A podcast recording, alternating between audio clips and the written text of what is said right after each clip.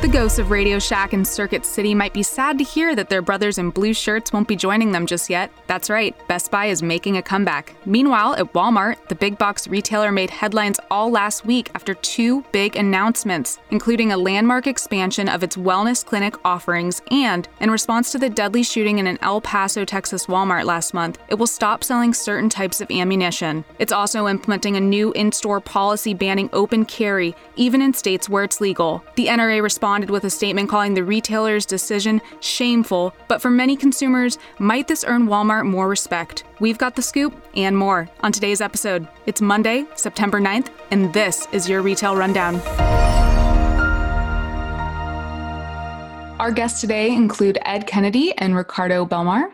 Ed is the Senior Director of Commerce at EpiServer, where he has spent a decade designing and implementing e-commerce platforms for consumer brands, B2B manufacturers, and wholesale distributors. Ricardo is the Senior Director of Global Enterprise Marketing at InfoVista and retail influencer with 20 years of industry experience focusing on digital transformation.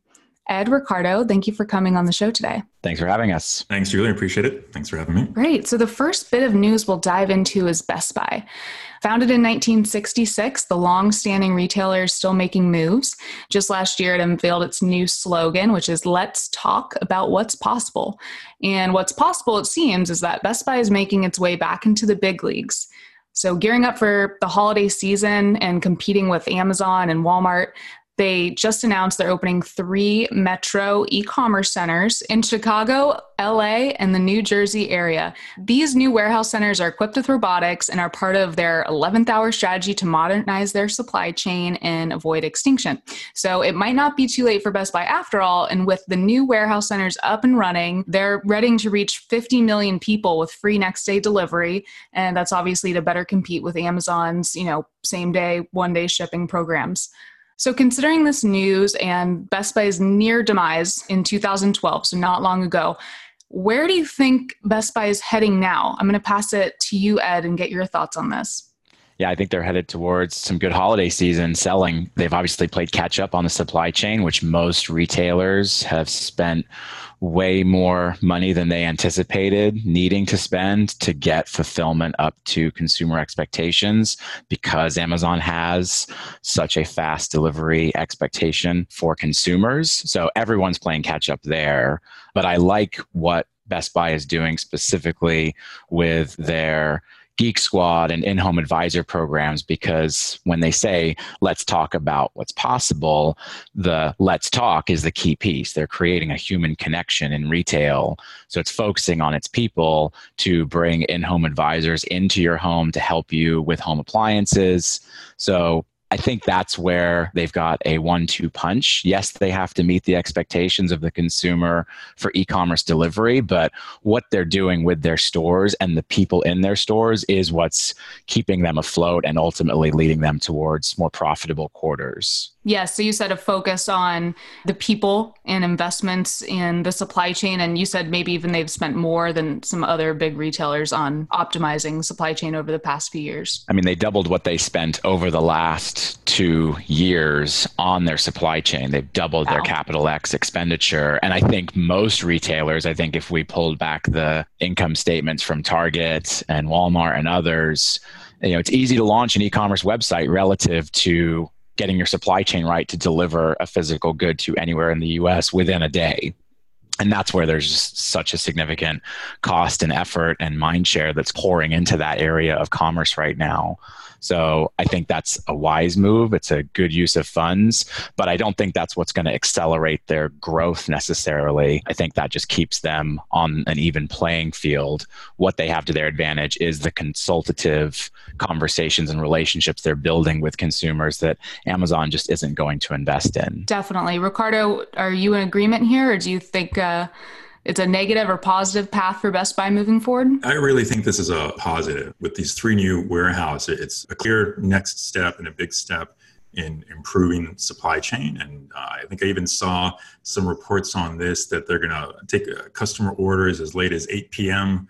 one night and still be able to fulfill a delivery the next day out of these. So I think this is clearly a responsive shot across the bow right towards Amazon.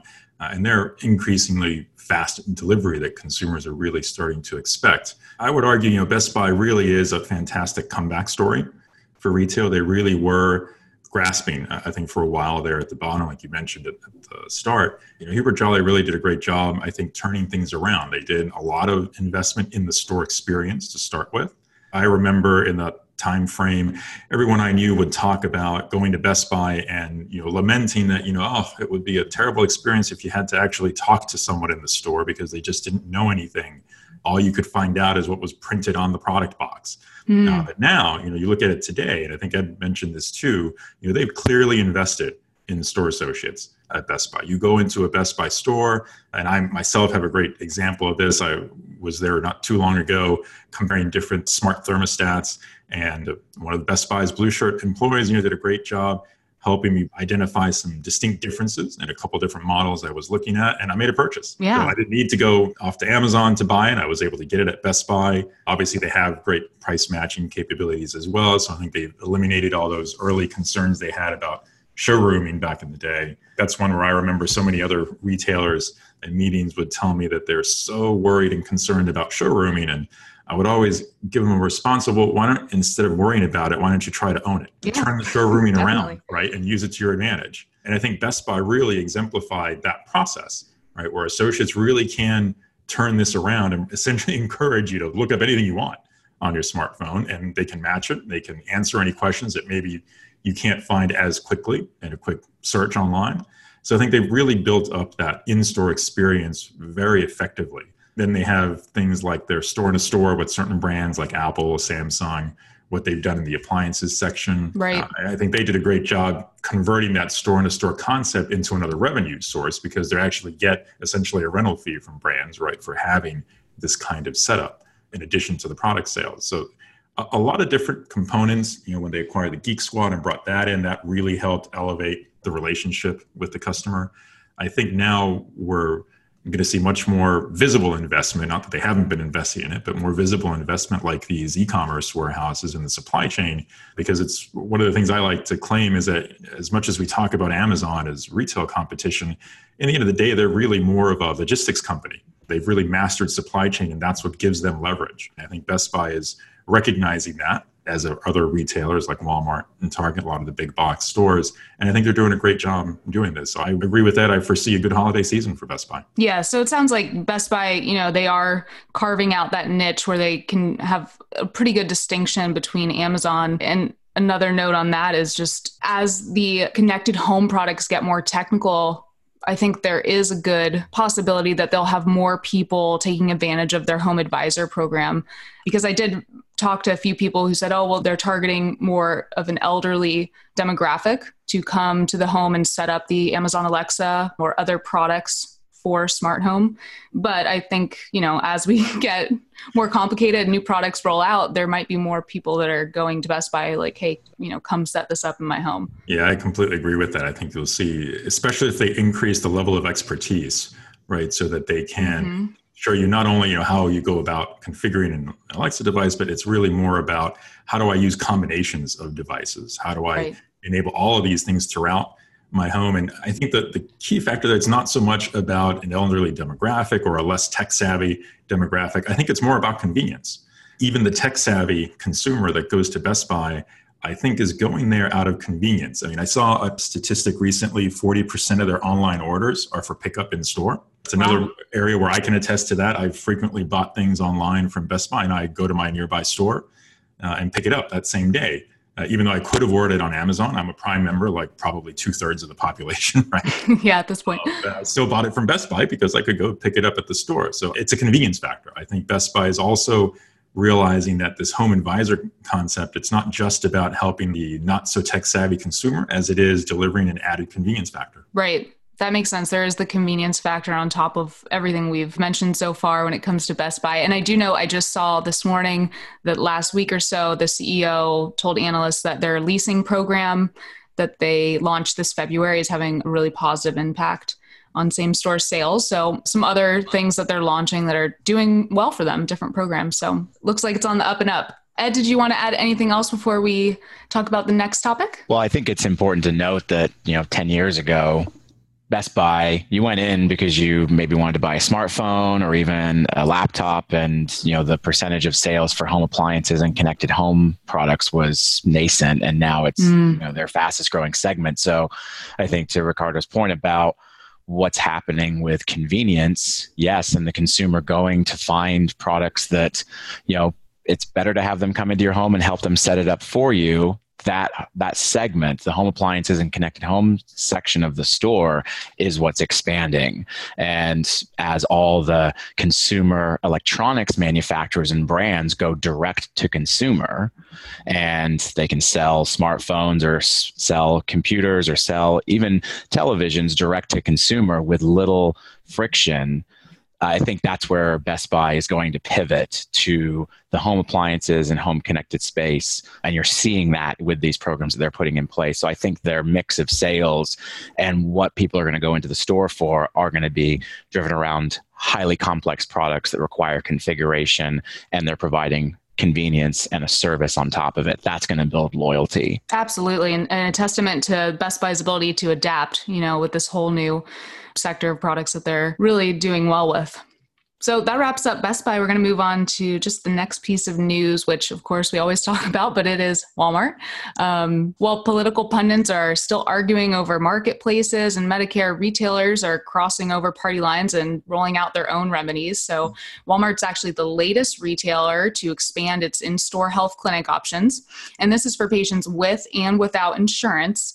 And its Dallas, Texas store will begin offering appointments for x-rays and lab work, mental health counseling, hearing tests, and dental work starting September 13th. Their move past the general wellness checkups and into more advanced medical care follows what we've seen with CVS Health and their strides beyond pharmacy. As you know, they acquired Aetna last year, and it's all about convenience and expanding the health hub and piloting these new locations. So what do you guys think of the trend? And I'll pass this to Ricardo first. Is retail care something we're going to see in the future? It seems like Walmart's expanding into everything. I think we're definitely seeing a trend here, and it's one that I don't believe is going to be a short-lived one. The way I like to look at this is that the whole medical care and medical insurance as an industry, right, or as a segment, is really ripe for disruption. It fundamentally hasn't changed that much in decades, if you look at it from a consumer's point of view. In fact, it's a very Amazon-like thing to do, to take a sector that hasn't changed much for a very long time and come up with a disruptive approach. So we had things like CVS originally with their Minute Clinic, expanding now into going beyond wellness and really delivering actual care. I'm not surprised, in a sense, right, to see Walmart doing this, because I think they do consider themselves an everything store. You know, they are the retailer that's going to take up the Amazon challenge and be that alternative everything store. So why not wellness and healthcare and things of this sort? So I don't think it's a fad. I think it's a true trend. You gave the CVS and Walgreens examples as well. I would not be surprised to see others follow afterwards. I think things like clinics, other health services beyond pharmacy, they serve from the retailer's perspective. They add more layers of service to that customer relationship. In some cases, it may be addressing customers that aren't able to get that type of care easily or readily through other means. But for those that have the means, it's yet another convenience factor that brand, in this case Walmart, is delivering to them, and it deepens the relationship. For Walmart in particular, I think this is indicative of a trend we've been seeing them, not just in healthcare, but of doing things outside the box. You know, I go back to acquisitions they've been making over the years, like Bonobos, ModCloth, even Jet.com. And you can have a discussion about how successful any of these individual acquisitions have been, but I really see the strategy behind this and this sort of retail care is trying to reach a new audience for them. If we think about Walmart's traditional customer or stereotypical customer that people like to describe, they don't necessarily reach what others like to talk about in a modern sense of a more urban, progressive customer with lots of disposable income. That's not who you think of as a traditional Walmart customer. And to some extent, I believe Walmart's customer base is somewhat saturated, and that if they're going to continue to grow, they've got to reach out to these other demographics. And what a great way to do that than providing health services. Yeah. So you're saying expanding their customer base. That's probably one of the best outcomes from this expansion and their health clinic options in store. I just worry about the quality of care and the regulation aspect when you're talking about, you know, mental health counseling. I just don't know what that would look like. I mean, you're going to Walmart to buy groceries, and then you stop by your therapist. I don't know. It's definitely a little tough to think about and get your head around, right? Because we're not used to the model. But I think at the end of the day, a lot of these things do have regulatory concerns that have to be met. So there is sort of a minimum standard there that no retailer can avoid. So if they're going to go down this path, they've got to meet certain requirements. They've got to meet certain minimums. And I think retailer may, in this case, have an advantage in that they're used to the competition for a level of experience. So they know that if they just meet the minimum that regulations required, they can ask themselves, am I really doing something differentiated or different that customers are going to want to come back and use this service again? Mm-hmm. So a good retailer that does this will ask themselves, how do I go the next step and make it better? So that I really do surprise people into coming to me for this kind of service where they otherwise would have never thought to. And I think that's what gives the competitive advantage. I think it brings this sort of competitive nature into a healthcare industry, which in my opinion, isn't frankly all that competitive in normal circumstances. It's very much a lot of sameness. And that's why I said at the beginning, you know, my feeling is it's ripe for disruption. And this is the kind of disruption we're seeing. Right. And if anyone's going to have a great chance at being successful, it's probably Walmart. Probably. Yeah. Ed, do you have anything to add here? I think Walmart's differentiator here is going to be that they're going to try and drive down costs. I mean, that's Walmart's main value proposition to the consumer is, you know, everyday low prices. They're an everyday low price retailer. I think they're going to take that exact same approach to this. And we've seen even as early as last year, they were trying to buy Humana for $37 billion. And I don't think it'll be long until they actually do. So I think they will probably buy a health insurance provider and integrate. They're jumping with both feet into this. And I remember when I used to shop at Costco and you would get, you know, there's always the air conditioner rep when you walk through. I don't know if you guys ever went to Costco and there was always the store footprint was always used in that way. It was either when you were leaving or you were going in, there was like, you know, you could buy a jacuzzi and an air conditioner. Well, these store footprints are so large that Costco could do that. Such massive footprints in terms of their square footage that the marginal cost of adding that to their store was nothing. And I think now that online retail has changed the dynamics of physical merchandise in Walmart stores, they don't need to carry as much inventory. They can consolidate their footprint of the merchandise in the store. That leaves more footprint in the store available for healthcare. So I think we're going to start to see larger entryways into these stores, into these Walmarts, where it's not just checkout aisles. There's an entire set of services available, which many Walmarts already have. A lot of eye care, pharmacy built right in. But now you're just going to see that expand because they don't need as much footprint for their physical stores because of what e-commerce has done to delivering products directly to consumers or putting that product at the front of the store so the consumer can pick it up from an online order. And you bring up a great point about the cost reduction. I'm remembering not too many years ago when Walmart announced they were doing antibiotics for $4 prescriptions. And at the time, I think everyone kind of raised an eyebrow and thought, wow, how are they doing that? What's going on here? Are they trying to disrupt healthcare? And they were the first ones that did that, but many others followed suit where you could start to find these kinds of common prescriptions that people needed at a very reduced cost. I think you're absolutely right on that one, Ed, that there's got to be a cost motivation here on how they're going to differentiate. With the Humana acquisition, is that something you think will happen in the near future? Yeah, it's gone cold. It was in like May of last year that they were looking at it. They were, you know, kind of putting a PR push for Humana to sell. So I wouldn't be surprised if it did happen. I don't know exactly when. If not, I think they'll go after someone else. I wouldn't be surprised if they jump into this with everything they've got. They have the cash. And to Ricardo's point, this is a space that's ready to be disrupted. I mean, healthcare costs are high. The whole healthcare system is totally convoluted and confusing to consumers. Walmart can step in and provide lower costs and convenience and win loyalty that drives foot traffic into the rest of the store. It seems to be a win-win for them since they have the available capital to do it. Yeah, so coming months, we'll look out for any big announcements from Walmart or maybe into next year, but definitely some opportunity for disruption. We might be going to Walmart for our health needs in the future. It'd be totally new format. So really excited to see what comes out of that. So our last topic today is also about Walmart. As you guys know, there was some sad news the other month when 22 people were shot inside of the El Paso, Texas Walmart. And recently, they're tackling healthcare, but now they're addressing the topic of guns following that attack. So they are going to stop selling certain types of ammunition at their stores. And this is a big move for Walmart because it does impact, their revenue. Walmart CEO says the move is going to reduce their market share of ammunition from 20%. So it's a pretty large share to anywhere from 6 to 9%. So definitely some revenue loss there, but probably a smart move considering all the things that have gone on recently. And with most recent consumer reports, and I know, Ed, your company actually released a report that backs this up, but people are demanding that businesses take social and political stands. They want it to be part of what a brand represents. So I'll pass this on to Ed first. How is removing the ammunition and the past moves Walmart's done in regards to gun inventory going to affect its brand or its sales? Yeah, I mean, tragedies don't change your political attitudes until it happens to you.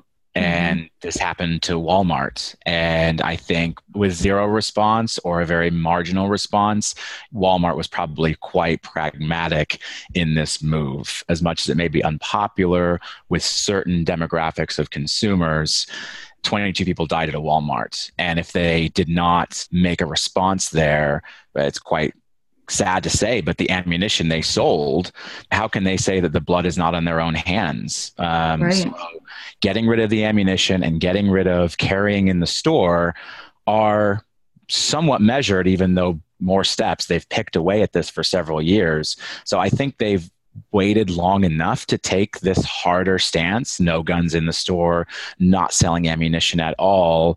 And I think it's because it could now start to negatively affect their profits. I don't mean to sound so stoic and pragmatic and cold in the way that they may be calculating this. I'm sure there are many people that thought this was the right thing to do, but inside that calculation, I think is public sentiment towards this issue is starting to tilt, where I don't think they're going to lose consumers necessarily who just choose to buy their ammunition elsewhere or choose to buy a firearm, because a lot of those are men, and Walmart's catering to the real purchase decision in the household, which is the woman who's coming in, the wife who's coming in and buying all these products. I think it's actually a smart move to address that, because that female demographic is more supportive of gun legislation and these types of moves. So I think it's quite calculated. I think if they didn't do something, they would have seen even more of a backlash about why they didn't do anything. So I think this is a calculated but smart move on behalf of Walmart. Yeah, interesting. I like that you pointed out, that their maybe target demographic is the purchasing decision maker of the household, which is more typically female. So that's a good point in regards to this news. Ricardo, do you want to add anything here? Yeah, I think I agree in the sense that this is a smart decision by Walmart. They may lose some customers in certain geographic areas, but I really believe it's more likely that in the long term, they'll win more customers over or people who normally don't shop at Walmart for various reasons. And now they're more of a believer in the brand because of this type of policy shift. I mean, just anecdotally, I've seen over the past week since this news broke from Walmart CEO, a number of people posting online saying, I don't normally shop at Walmart, but I will today. For every negative comment I could see anecdotally, I'm sure I saw at least 5 times as many positive ones in response to this. Now, obviously not a scientific poll there, but I think it's just indicative of general feeling amongst consumers in these kinds of very divisive political issues of where sentiment is going. Now, Walmart is not a brand that we've typically seen in the past taking positions on things like this. They're certainly not, for example, like a Nike, who very openly takes positions on things. But Nike has proven that they can be very successful doing that. Right. So I think this idea of, and in deference to Professor Scott Galloway, calling out these woke brands that are starting to appeal to a broader demographic. They're, as Ed said, not to take a cold position on it, but for retailers, at the end of the day, these are always going to come down to a financial decision. And I'm sure there was an analysis done that even though they may lose share from, as you said earlier, 20% down to maybe 6% in this space. I suspect Walmart believes that by making this choice, they're not only making a good choice, it's a sound decision to create a better shopping environment for the customers. I suspect they also realize that they will win over some new customers, and they'll probably win them over in product categories and segments that are current growth drivers for Walmart. And for example, look at grocery, right? They've become the number one grocer, I believe, from that last count. Yeah. That's fueling growth for them. I'm sure there will be many shoppers who haven't tried Walmart grocery or haven't used any of their pickup or delivery service who now might say, you know, I have a different opinion of this brand now. I'm going to give that a try. And I think they'll win people over that way. And that's likely to offset any kind of short-term decline. And I know I've seen some folks talking about or posting about brand boycotts for Walmart in response to this. But my feeling is, you know, frankly, these kinds of retail boycotts typically don't work, and they typically don't really have any long-term impact. I think if you look at, was it a couple of years back when Dick's did something similar, their sales went up the next quarter. Yeah. It was a completely positive impact. I draw an analogy to when CVS decided to stop selling tobacco products. I don't think huge. Regretting that decision at all today. So, right, exactly. And yeah, we forget about that, but that was a huge move. Right. So it's not just brands like Nike. I think there's plenty of examples like the CVS Dick's where making a choice that swings in a positive direction to consumer sentiment across the population demonstrates that retailers are paying attention to the people that shop there, and they're trying to create an environment that makes people feel good about what they're doing. 100%. So net, I think it's unanimous that it's a positive move for Walmart in both areas. Their decision to remove a good portion of their ammunition sales, and then also their exploration into expanding their health centers. So interesting stuff on both fronts, Walmart and Best Buy. I really enjoyed the rundown today with you, Ed and Ricardo. Thank you so much for joining, and I hope to have you guys as guests on one in the future. Thanks, Julie. Enjoyed it. Happy to be here. Thanks so much. Thank you for listening to the Rethink Retail podcast. That's this week's Retail Rundown. Don't forget to join us next week for another episode. And if you're interested in being a guest on the show, apply at rethink.industries/podcastguest. That's rethink.industries/podcastguest. Follow us on Twitter at rethink_retail and show us some love by subscribing, reviewing on iTunes podcast app. Until next time.